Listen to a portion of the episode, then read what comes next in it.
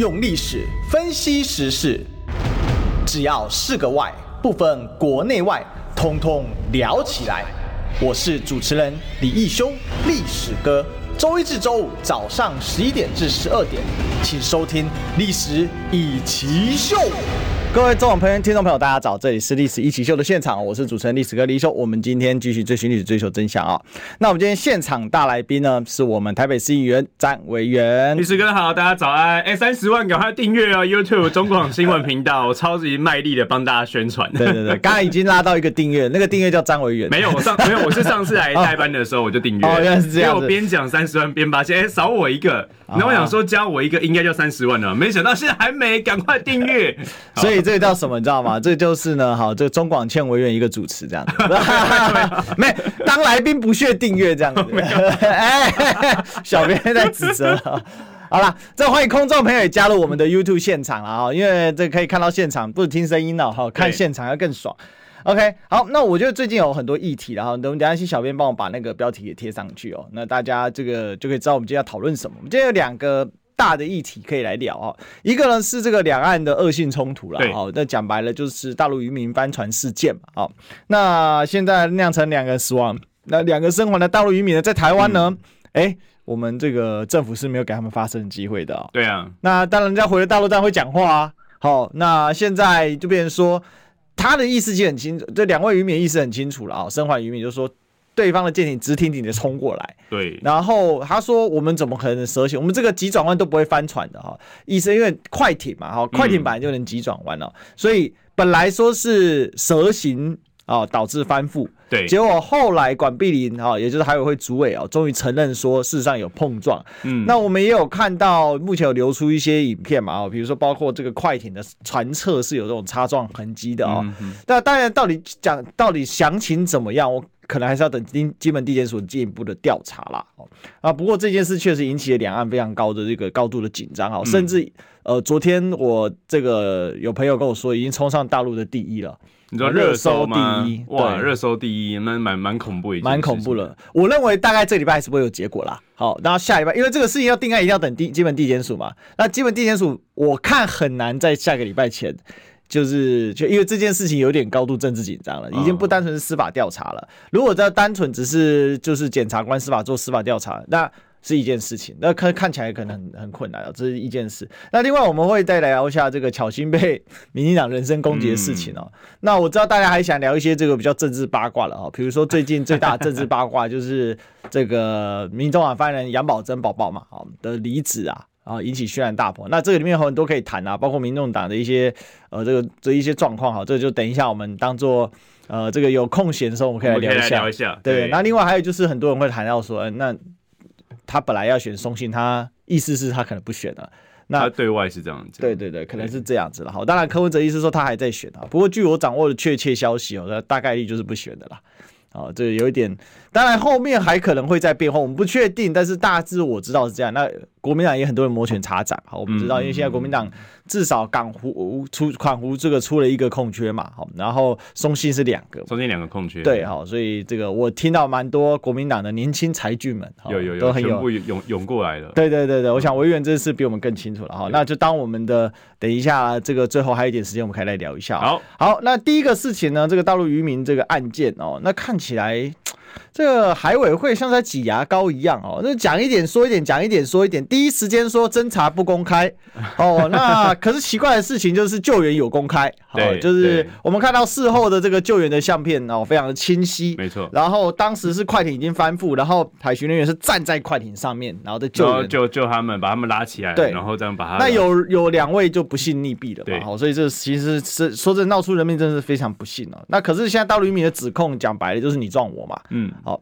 那至于越界的问题呢，好，其实有人去对了一下，确实可以说在那个边界附近，但是好像也不是深入到很深。那到底是怎么样的一个确切的越界法？目前我们也没看到呃，这个海委会做很详细的一个公布了，反正现在都在打嘴炮的状态、嗯。总之呢，他不想讲，他就跟你说侦查不公开。那最扯的事情是，大家本来以为是影片不公开，那、嗯、因为事后就有有 有, 有影像嘛，哈，有这个像有这个照片嘛，啊，但是事前的影像消失了，哈，对，好，报告各位学长，完全没有画面。好，那目前海委会的说法是说，因为当天呢、啊，我们这个。传小啦哈，然后又紧急，到底不知道是就是有紧急到什么状况。那总之呢，就是没有开这个这个摄影摄影机啊、喔。然后人家说，那你没有密录器吗？反正总之现在管碧玲就咬死说，我就是没有。好，那金门地检署也出来说，就是没有。可是其实前几天奇怪的时候是说。侦查不公开，这是说法，我们一直搞不是很清楚，嗯、好吧？那委员你怎么看这件事？因为这是闹蛮大的。我我先讲为什么这几天一直在讨论这个议题啊？因为这个议题的确会成为两岸一个冲突，甚至有机会成为导火线的一点啊。为什么这样讲啊？就是说，呃，对岸其实前几天他就说他不承认所谓禁制跟限制水域嘛。对，换句话说，未来这个金门跟这个厦门这个所谓他们这个比较短距离的这个海岸边的时候，很有可能会再发生类似的冲突。嗯，那。为什么叫为什么我们以前学过那个什么历史嘛？第一次世界大战、第二次世界大战，我们都教科书一直都在说有导火线这个事情。是导火线这件事情，其实本身的摩擦不会是最严重的，对，但它绝对是之前的误会或之前的冲突慢慢慢累积，等到让双方有一个借口。或某一方有个借口，透过这导火线来爆发所谓的冲突嘛，所以我们担心他这一次的事情反而造成这样子一个升级哦。那我我觉得逻辑上是这样子哦。第一个，他们是一个三呃对岸是一个三无的船只，它是一个违法的船只，这是事实哦。那它有没有有没有越界哈？我觉得这一点很简单哈。第一个就是他们的这船只是不可能配备，因为他们毕竟就是小型的那种舢板嘛，它不太可能配备那种卫星定位，快，那是那种那个叫做胶壳船快艇、啊，胶壳船快艇，它不是真的说什么远洋，说是中中远洋捕鱼的，那个船真的很小，对，就那个其实就很像大家平常看的那种后面一颗莫打，然后莫打，然后这样开始打，开始就是启动之后，然后开始要开出去捕鱼，对对对，就是开出一般捕鱼，然后他可能他就带着一些网具就出去，或者对，所以他不太可能会有那种 G P S 卫星定位系统，但谁有？海巡署的这个船一定有，所以海巡，所以海巡署的船，他要不要公布他的这个卫星轨迹？这第一点哦，我觉得这个海委会他必须去公布的一件事情哦。然后再来就是，其实我一开始哈是蛮站在我们中华民国政府这边的，因为为什么？就我说一海它是违法的船只，就对岸是违法船只，那越界捕鱼，那这样子驱赶，我觉得是正常的。那你说说哦，船速过快，彼此追逐，然后导致翻覆，我们不是。这个像大海讨生活啦，我们对船也不没那么熟啊。一开始听起来觉得逻辑好像很合理哦，有时候过弯加速太太太斜的时候翻覆嘛，大家可以理解。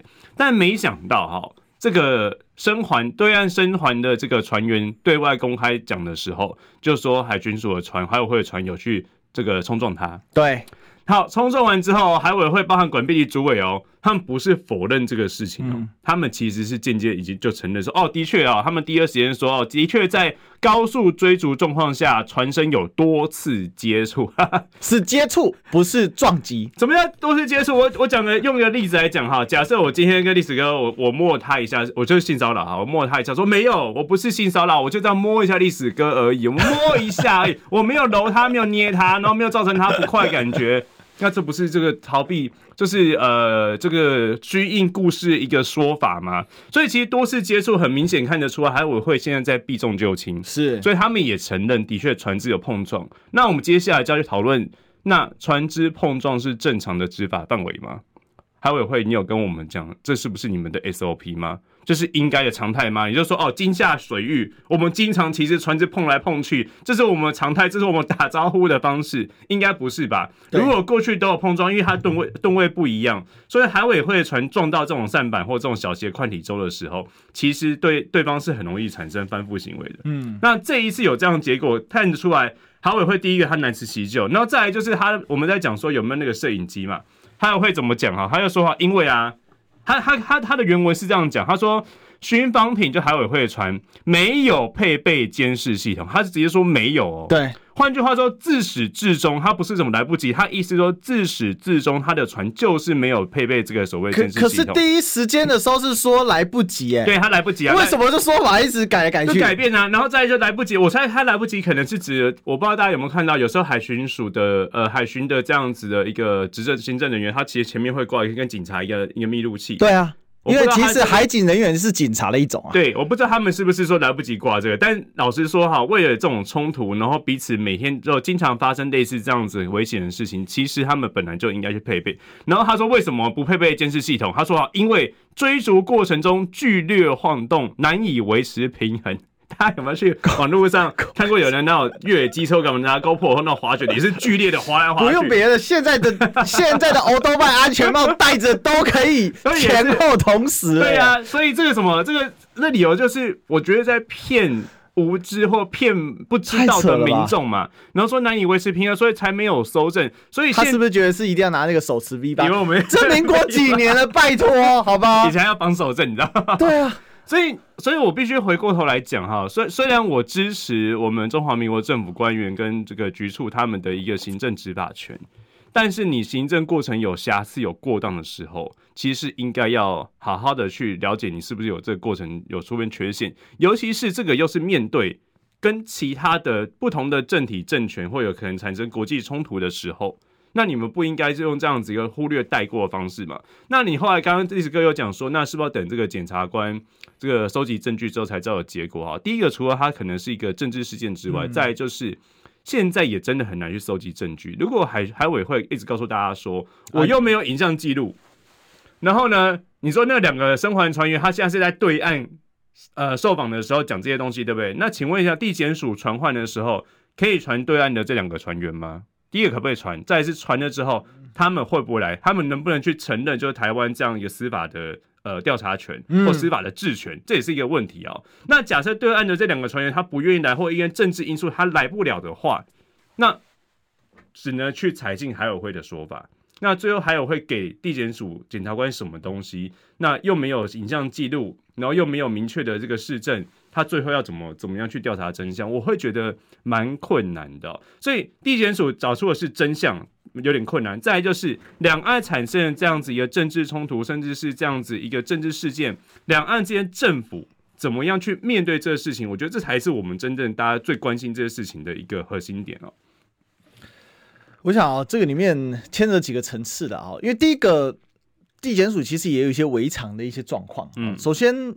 哎，这案件就还没调查完，你就把人放回去，什么概念？第二啊、哦，既然一度传出说要这个强调说要先火化，嗯，那说真的，两岸这个应该说这不是大两岸哦，嗯，这是金门跟厦门就坐船过去，如果直线航行，我们还是从廖罗湾出发，如果正面航行的话。这么几分钟的航程，好像一个小时以内吧，很快。没有没有，非常近，非常近的。对对对对，几十分、十几几十分钟的事情啊、喔！那廖罗湾就坐绕一大圈到四十分钟，还是大船呢、欸哦哦哦哦哦。你如果直线上航过去是非常近的。好了，就算让你廖，好了，就算让你，就算让你二十分钟，好不好？四十分钟，好了，让你三十一个小时，好不好？这不重要，好吗？这金门跟厦门是近到不能再近的地方了。好，所以我觉得今天非常荒唐是这个，然后一度说火化，但是家属说啊，我人都还没看到你跟火化，你是怎样？啊、所以后来是家属反对火化，那我觉得很奇怪，你急着把渔民送出去干嘛？那这两位渔民到自始至终哦，也没有开放他让我们的媒体来采访，因为这些渔民他回到大陆，你现在开始哦，这个开始绿营的一些说法或一些侧翼的说法开始说，这个渔民就是受到、哦、这个中共的指使啊，哦开始讲。不过如果你有仔细去看那个渔民受访的画面，那渔民真的是说实在啦，你一看就知道那个绝对不是什么。什么就是，当然不是说他一定不是，也许他是演员或什么，对不对？嗯、但是看起来确实就真的很愚民的那一种。没有，但蛮麻烦。我刚刚看到哈，其实第呃，台湾的检方是有说澄清说，那两个渔民回去的渔民，他说在调查过程当中没有表示任何意见，不是不是表没有表示说没有任何意见，就是说他对于这个过程当中，他没有表达说哦海巡署怎么样，或者是海委会船怎么样。哦，那我问一下金门地检署啊。那你在侦访的过程当中有没有录影嘛？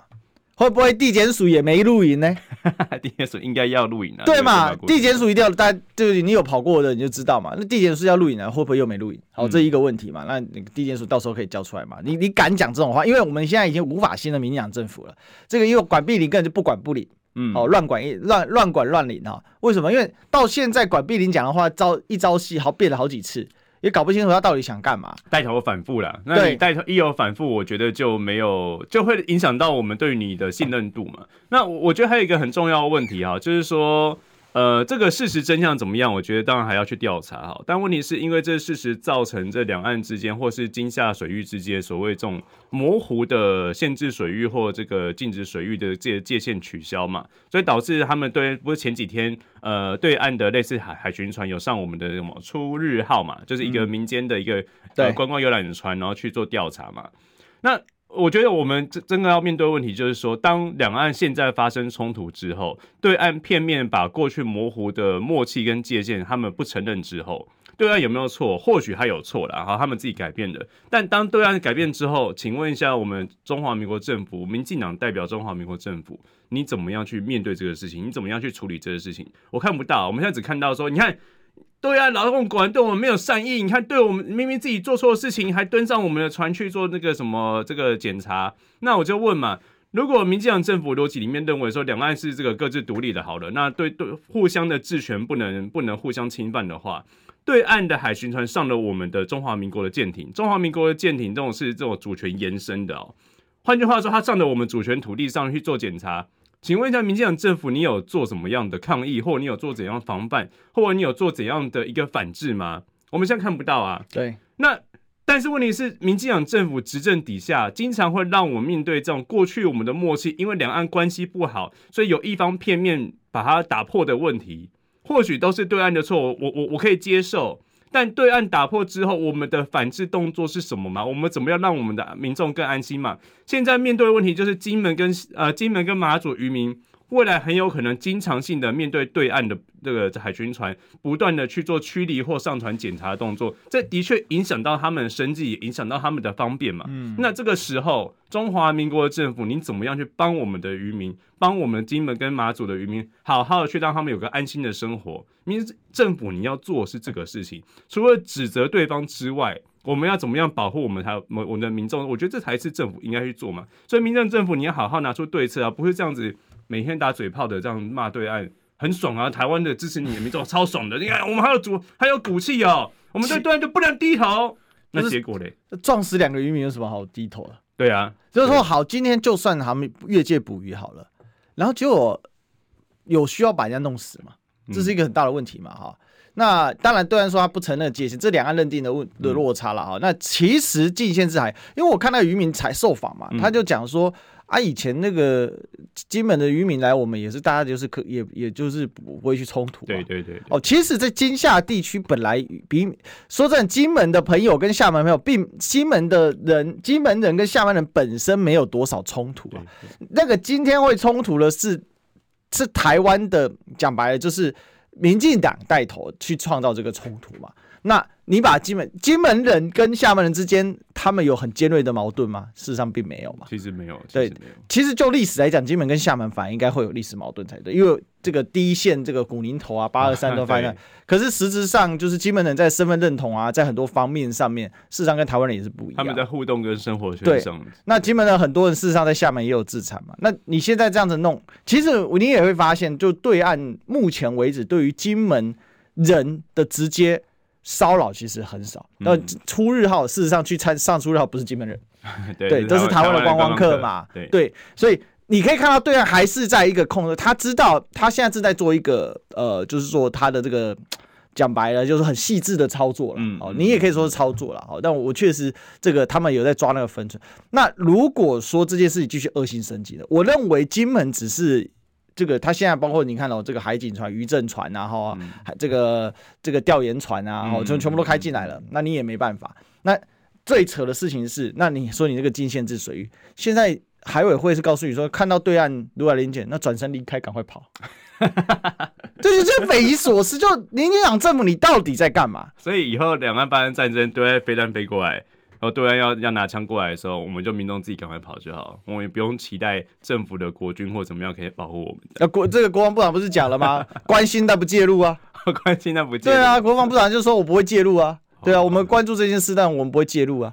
对啊，避免事件升级嘛。那你民进党就这样嘛，所以他现在就是利用这个在炒炒作。但我觉得比较关键的是后面那个，现在在金门海域，他如果说他实施常态巡止巡，他其实他有很多招可以出哎、欸。嗯，你看，因为他有隶属不同单位嘛，渔政是渔政单位哦，对，海警是中国海警是中国海警哦，嗯、那个调研的那个是属于科研单位哦，是属于海洋局的哦。那那个调研船它是没有武器的嘛，嗯，对，所以他就你跟他冲突这样，不然你要把他船扣起来吗？哦，你可以扣看看嘛。嗯、结果问题是，你看现在民党也不敢扣。对，那再来就是说，你发生硬冲突，好、哦，比如说我昨天也跟大家报告嘛，就是这个呃，这个中国的海警是目前世界上最大的海警系统。嗯哦，已经超过美国了。美国大概总吨数啊，就所有船加起来十九万吨、嗯，中国海警所有船加起来超过二十万吨，光去年、嗯、今年还在增加。那你可以冲突看嘛，光一千吨级以上有一百五十艘啊，嗯，然后还有万吨级的。对，那第一时间呢，管碧玲说我调一台一百吨的去跟他去加强执法、啊，好也可以啦。那你不然调一千吨的好了、嗯。那如果你在硬冲突的话，那请问是谁遭殃？那现在他又不敢嘛，嗯，那国军又不敢动。那所以都是嘴巴上抗中，实质上呢只是炒作情绪。可是问题是，对岸有很多招式啊，好几个点，我来问问一下委员，就是我的想法是这样：第一个，金门海域下一次会不会出现在澎湖海域？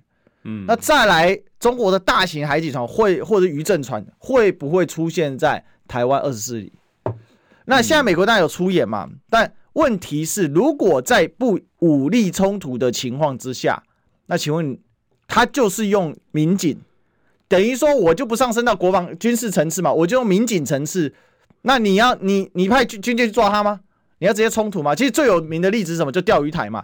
钓鱼台现在就是中国海警常态巡演嘛。除了吹大台风天之外，基本上，而且他是派很大的船，嗯、万吨级的、嗯嗯、几千几千吨级的在那边巡、嗯。现在的钓鱼台，日本人根本控制不了，实质上完全控制不了，就是那个海域现在就是中国实控。嗯、好，那我问你，假设中国跑到澎湖又跑到台湾海域，甚至给你环台海域执执法加括号执法、嗯，然后呢，他甚至出了一招，比如说上网登记后，或者是你去下载我们的 app， 对不对？你只要有台胞证，好，登记完之后，我们不会我们不会查你，你只要出示台胞证，哦，或者是你只要登记完，我们侦测到你是已经在我中国海警有登陆，我海警船不查你，那就不就是人家实质行使管辖权？那请问你民进党有想到这一些吗？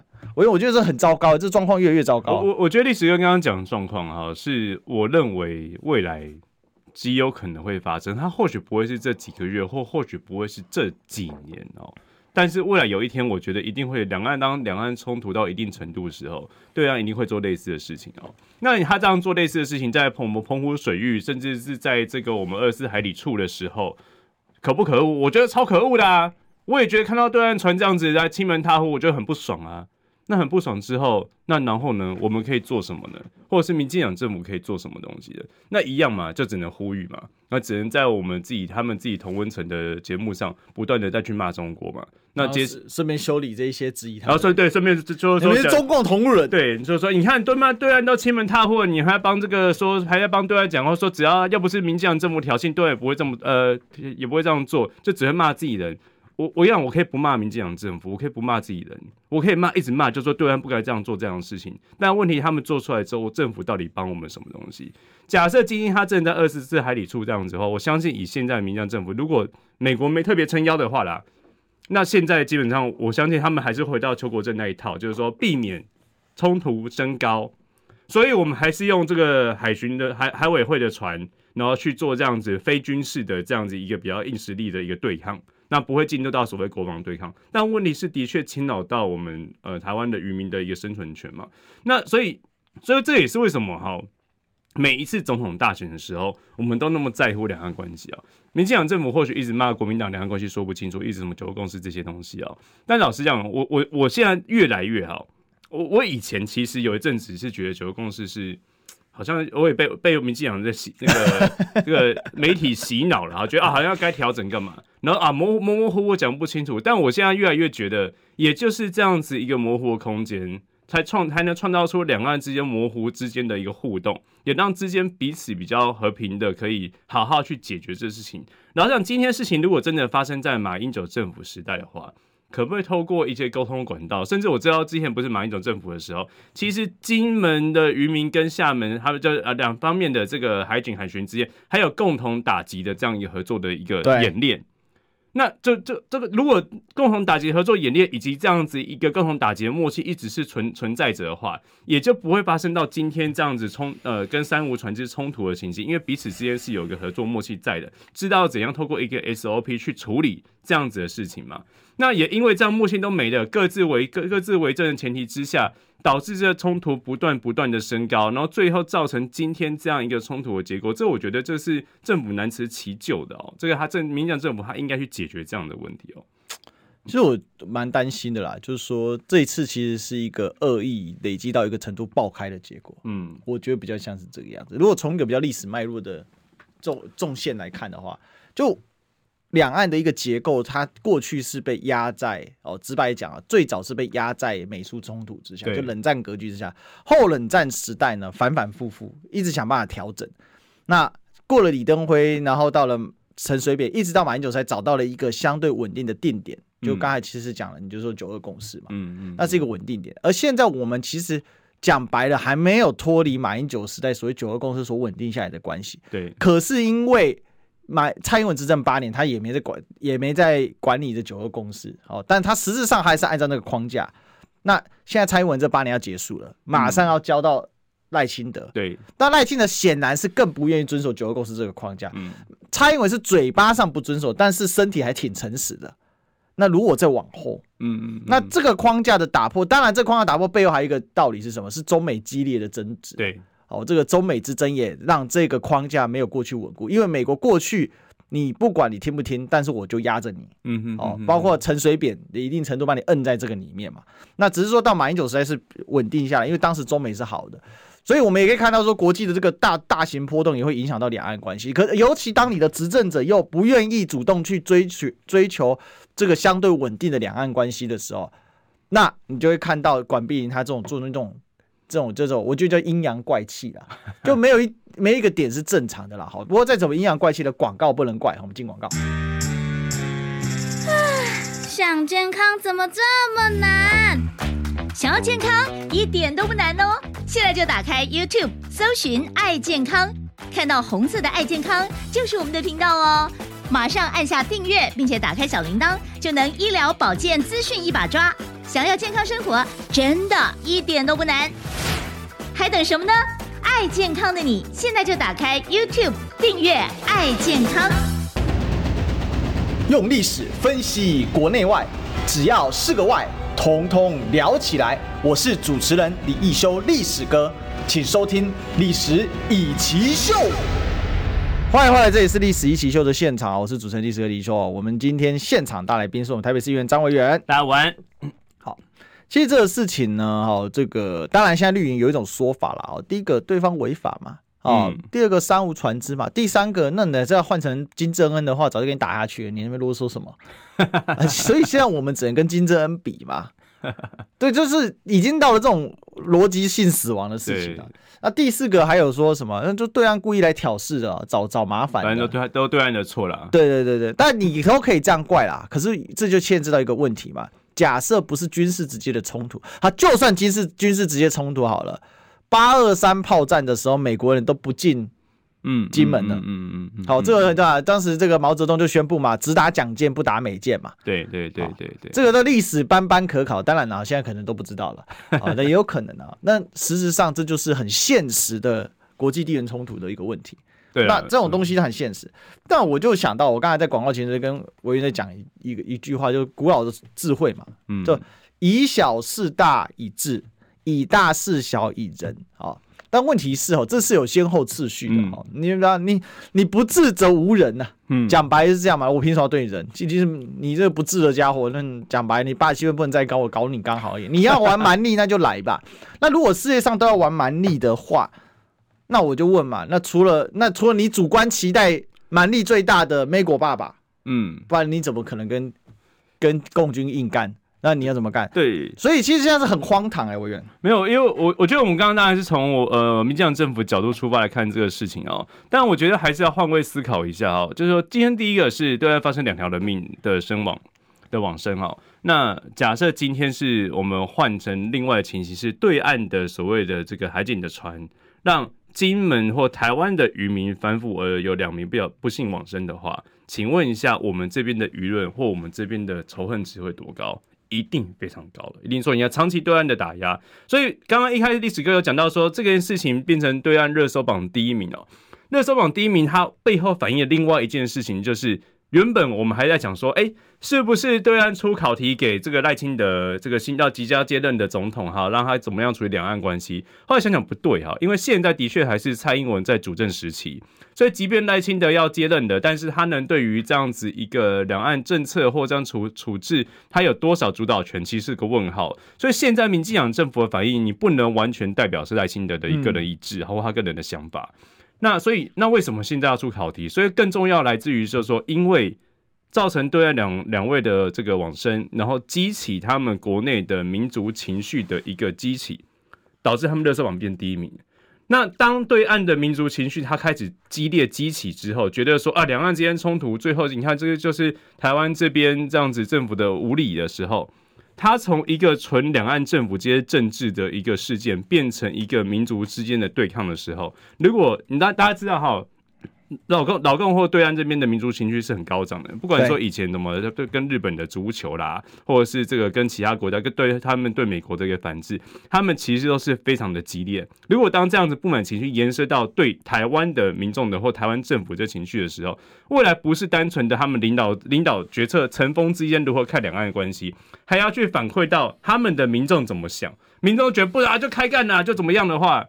那最后他只会朝向一个更鹰派的一个决策角度，那对于两岸之间可以回旋的空间，我觉得觉得会降低更多、啊、对，所以这件事情当然我觉得还会再发展下去啦、嗯、那我对我民进党接下来大概率、呃、除了因为今天在新的一开始出来讲话了嘛，他说支持海巡执法、哦、然后就没了然后就没了那我是觉得啦，下礼拜之前大概很难会有一个什么结果、哦、那、嗯民进党照因为照我们对民进党做事情的逻辑的推断了，大概率就是拖啦，他就是开始、嗯、他因为今天开始闯祸了嘛，那又升高，那可是美国事实上并因为今天盖拉格来嘛，嗯，那可是盖拉格来又怎么样？嗯，一些 Pelosi 来都不怎么样了，嗯，没有 Pelosi 来还不是不怎么样啊，就直接围台军演，然后民进党就就突然就闹就说了嘛，对，然后回头过来说，哎、欸，比如说我们讲说，哎、欸，民进党为什么你说了？然后民进党还指责你说，你怎么可以跟中共一臂子出气？对啊、哦，我就觉得说，哇，那真的，你这你可以大家可以想象，其实现在就是有一点这样概念，这就很像什么？这就很像说你们家的班长，对不对？嗯，哦，没事去把你跟系上的关系，把你跟其他邻班的关系跟搞了一团糟，然后你回头说，然后到人家来兴师问罪说，班长突然躲在班躲躲在班里面，打死不出来哈、哦，就推着老百姓，然后推着你一班的同学去面对，然后同其他同学被。被这被他那个搞坏的关系，就被其他系的臭骂一顿的时候，嗯、然后回头之后大家很生气，回来说：“哎、欸，班长你怎么可以出去乱搞呢？”班长回来指责说：“怎样？我是为班上争光啊！但是你怎么可以指责我？难道我错了吗？难道阿扁错了吗？”这实在是，其实我很不愿意把两岸关系或者是国际关系类比成我们生活日常生活中的关系。可是当你这样一想，你就通了，你知道吗？嗯、你就知道说，这些民进党你出去外面乱搞。你当然，你固然可以指责对岸渔民越界吧，可是一味的只指责对岸渔民越界，并没有办法解决今天的困局啊。对对，今天的困局最大问题在于说，当你闯了祸之后，你是没有能力收拾的。对对，那对岸就算越界好了，有至于有罪以致死，要把它给干掉吗？就照往例，就是逮捕、罚款、遣送回去，这事情就解决了吗？那请问好，再来，请问这次罚款了没有？对吧？那假设好，那假设他越界，好、哦，那你依照相关法令，你假设你真的要关他，那你移送禁儒之类的，嗯、你也没做，你就通常就把他遣遣返了。而且呢，啊、你遣返的关系，你还不是透过陆委会哦，那海基会也断线，你也不敢讲哦。最后是透过两这个金门跟厦门的红十字会哦来做这个沟通遣返的工作。然后呢，这个遗体的部分还要金门殡葬处去处理，嗯哼嗯哼然后金门县政府去处理。那要不是金门县政府跟厦门市政府向来就有他们自己沟通管道，那也还要这个这个立法委员这个陈玉珍、嗯、就是金门的立委去协处、嗯、然后呢、嗯、最扯的是厦门红十字会要移交要拨交这个人员的时候，这个时候突然如果会跳出来说我来签约，那洪蔡满宏就直接拒绝啊！我我我对口就是金满宏之中，如果你要来签，那你要跟国台办对，因为两岸的官方到民间的对口就是最低层级是纯民间单位，那以救难层级来说，红十字会，再来是表面为民，就是半官半民，就是海基海协，然后再往上就是陆委对上这个国台办、呃、国台办嘛，这个是两岸的对口是很固定的。结果你看哦，邱泰山人也不见了。嗯、然后今天陆大陆渔民家属来说，你请问，如果你今天假设就你嘴巴上说的你有善意的话，请问你陆委会为什么不派个高级一点的官员去接待？嗯哼，对嘛？大陆人来台湾就就你陆委会的事情嘛，不是吗？不然你请问你陆委会有什么功能？你陆委会是在内政委员会，你知道吗？对，你到底搞不搞清楚？好吧，好，那你就不想陆委会，那不然你派外交部啊？那外交部又外交部又跟这件事也没关系啊。所以你们有这明现在明显就是一整个精神错乱啊，乱七八糟。不过、啊、我是认为下周之前要很明确结果，大概很难啊。我我我会觉得这件事情应该到最后就是他们就不讨论了，然后不讨论这件事，让这件事情淡忘在大家的生活当中。而而且我觉得他吃定一件事啊，对岸绝对不会对金门下狠手啊。因为对岸把、呃、对岸其实是把金门当自己朋友，当自己人、呃、对对 对, 对, 对嘎底狼啦哦，对了，这个我觉得非常明确，你可以看到现在，哎，为什么只登检一次，而且只登检这个出日哈？因为那个是那个是旅游船，那个是台湾人，所以的确他们处理手法真蛮细致哦，他就知道说比较就等于是有点区别对待了，对，他们很清楚嘛。那你看他派的船只。然后他先派科研船来给你试一下，嗯、我说纯民用的哦，嗯、一个多小时你都不敢动作，那我知道了，我开始渔政船开舰，开始海警船开舰，然后金门开完开马祖，嗯、那下一个就开澎湖啊，嗯嗯、然后再来他可能搞不好就开到你外海来了，对，那你开到你外海来的时候，然后他后面是共舰，然后前面是民船，那你你怎么弄？就他们有很多层次的，他们现在的对岸的对台的涉台的系统的处理方法，它是多层次的，对，然后。单位之间是横向连结跟协同的，然后他不会就是说大张旗鼓的，像以前九六年、九七飞弹、九七飞弹危机的时候那样很瞎的那种处理方式，那完全不一样了。好，好，这是第一个问题哦。然后呢，那个我们的西银网哦，盖瑞哦，他说祝福属猪的张维远能在龙年开年化身为七龙珠的悟空。强力监督绿色政府，诸为不雅之言不能显示。为什么？这这生效好吗？对，这很好笑。哎、欸，我你几年次？我七二啊，你七二年次的哦，猪猪，哎、欸，我也很冻龄的哦，我早起来放。好、啊，这是我觉得今天这个事情，这个还有很多可以聊的啦。好，那另外一个事情是这个巧芯被恶意攻击哦。那这怎么回事呢？因为这个民进党的呃高雄市党部的 Trade 哦，他在这个 Trade 这个平台上面呢，好、哦、对巧芯进行这个人身攻击哦。那这个人身攻击就后来就被截图，然后自己就下架了，然后事后又在那边说、嗯、哦，那我说你矮总可以了吧？好，嗯、那我们来问一下维园这个概念哈，因为巧芯毕竟也是你的这个前同事嘛，嗯嗯，对对对对，那你怎么看？欸、我, 我其实没有注意到他第一篇到底讲到巧芯讲什么，但后来他的第二篇就讲说什么呃，他认为黄捷比巧芯漂亮是主观认定，然后黄捷比巧芯高是客观事实版之类的、哦，嗯，那但是的确他里前面他他就是他影射就是第一个他认为巧芯没有黄捷那么漂亮。然后再又又巧芯的说法就是说他们就是把又又矮又丑，然后他们就说没有啊，他们他说我没有直接讲你又矮又丑，你不能这样随便这个随口喷人啊。哎，我也我也被这个我刚开始做的时候做这个媒体的时候，我也被这个绿色车衣骂过又丑又矮。不是，我也你为什么会这样？这个龅牙，四眼田鸡。后来历史哥历史哥其实蛮高的，这个超过一百七十五，对不对？你下次他们那样子，你就突然站起来，然后变很高的很高壮，他们就会怕。然后我那时候想说，哦，一七七是比较矮，没有错，因为小弟。平生隐恨没有一八零这样子要一八零才要高的，对。那我反正我会觉得就是当然，呃，今天你讲到外表，嗯，外表本来就是不太能直接不能直接这样子去去做一个评价，因为有任何评价都有点歧视，有点戴戴有色眼镜这样子、喔。那你又是在讲一位女性这样子，所以你你如果真的觉得你讲的话没错的话，你干嘛一开始跟后面你解释那个文章你都删掉？就心虚嘛，心虚才会删嘛。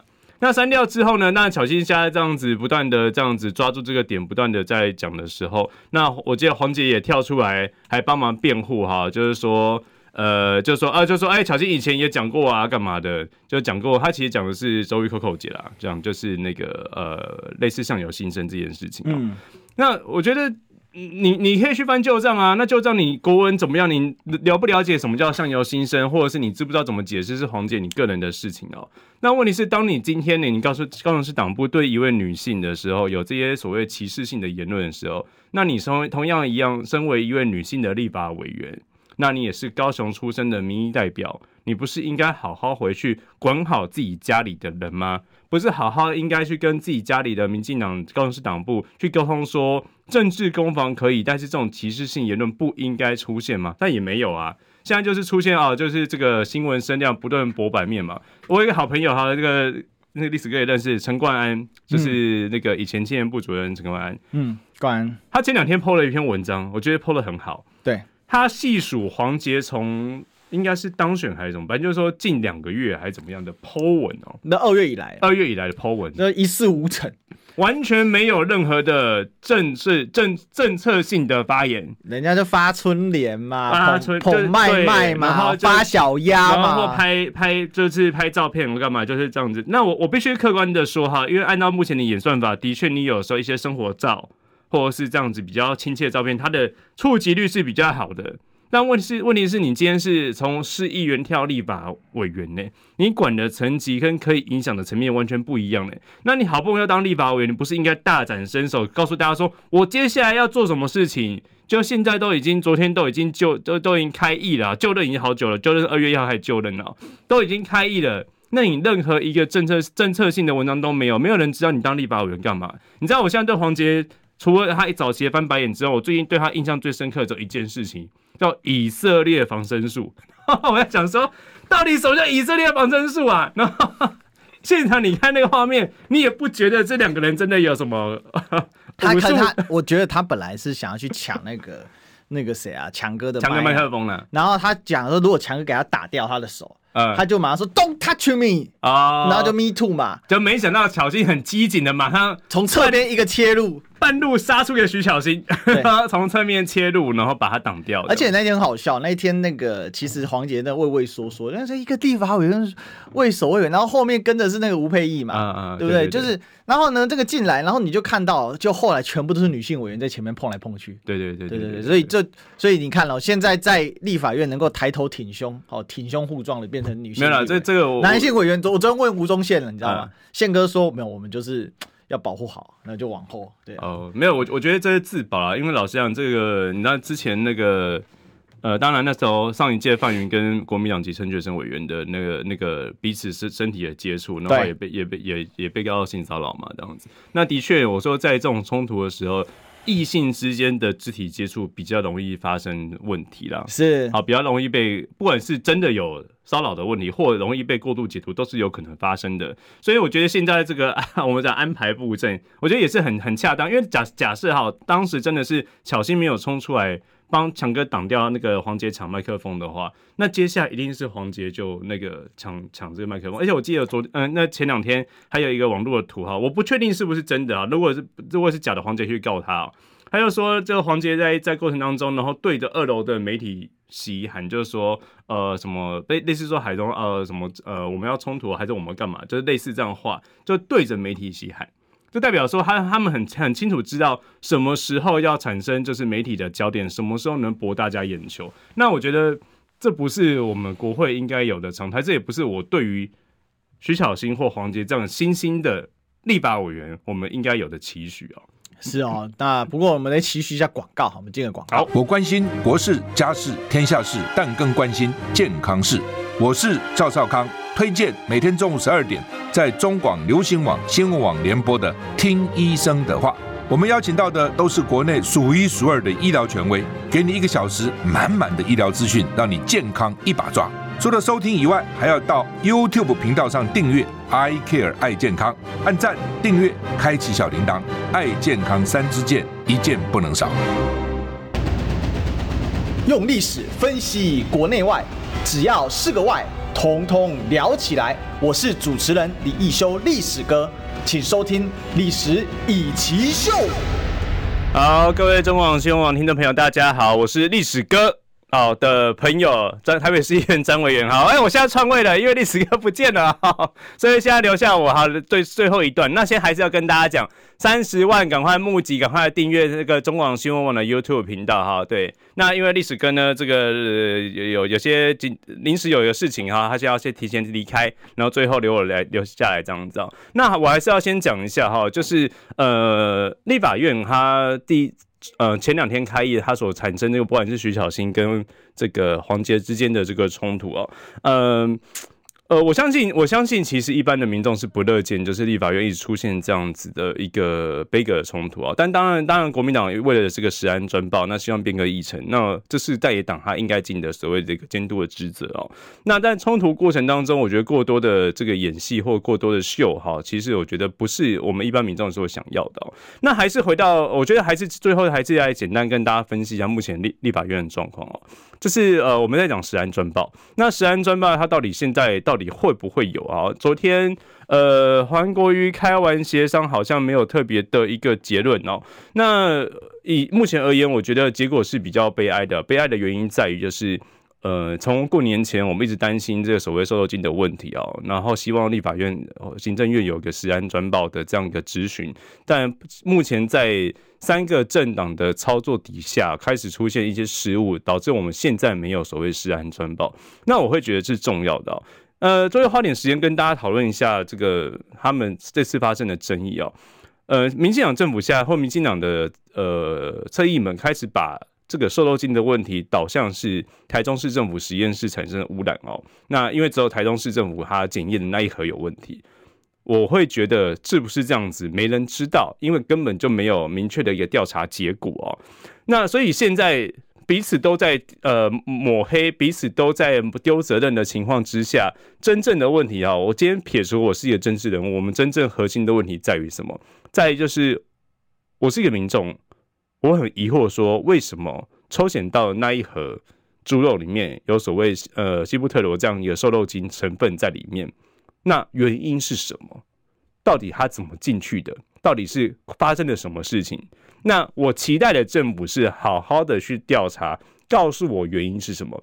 原因有可能是业者添加，有可能是呃实验室感染。有可能是猪只的饲料，或是它的环境因素等等，都可能是有原因。但是这样子的西布特罗这样的东西被验出来是一个事实的状况嘛？事实状况验出来之后，我们要找出为什么会这样子。但以目前而言，政府是没有告诉我结果是什么的。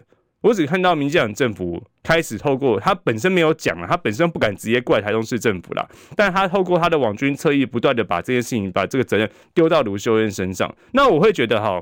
假设最后最后真的退万不言，真的是台中市政府在实验室检验发生的问题的话，那卢秀燕当然也必须去背负他这一次把他呃揭开的一个政治责任。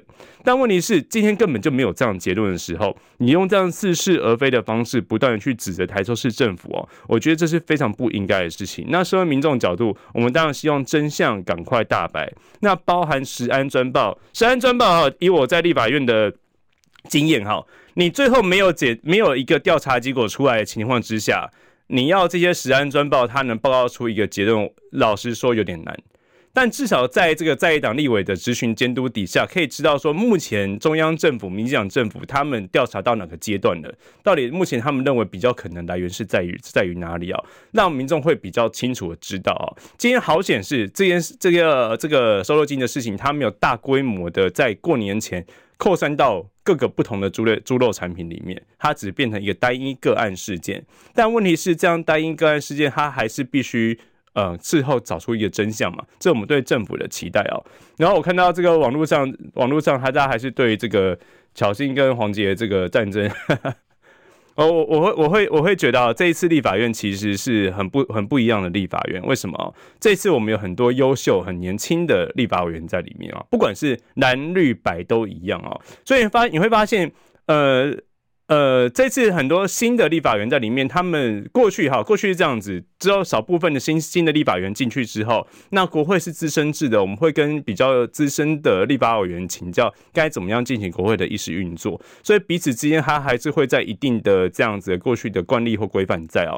那这一次有这么多不同的新的立法委员的时候，他们能他们能呃进行的攻防方式不一样。再来就是整个攻防完之后，尤其是国民党哈，真的是我觉得大家要给徐巧芯一个拍，徐巧芯一个掌掌声哦。为什么？因为过去很多时候国民党是在野党，我们监督的是有理由的，但问题是我们的宣传管道跟宣传工具相较民进党比较弱，所以民众看到新闻呈现出来变得说，哎、欸，国民党你怎么这样子不理性的悲歌啊？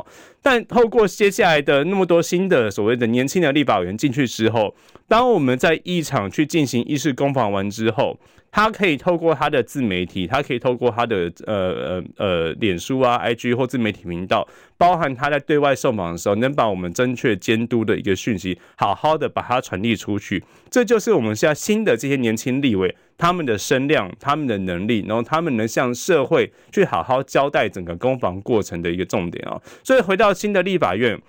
这个是重要的哈，因为民进党的很多的执政的东西并不是那么的恰当，但这个过程当中，我们如何理性的把我们的理由好好讲清楚，让民众知道我们这个的原因是什么，这才是一个我觉得负责任，然后又是理性监督的在野第一大党应该做的事情。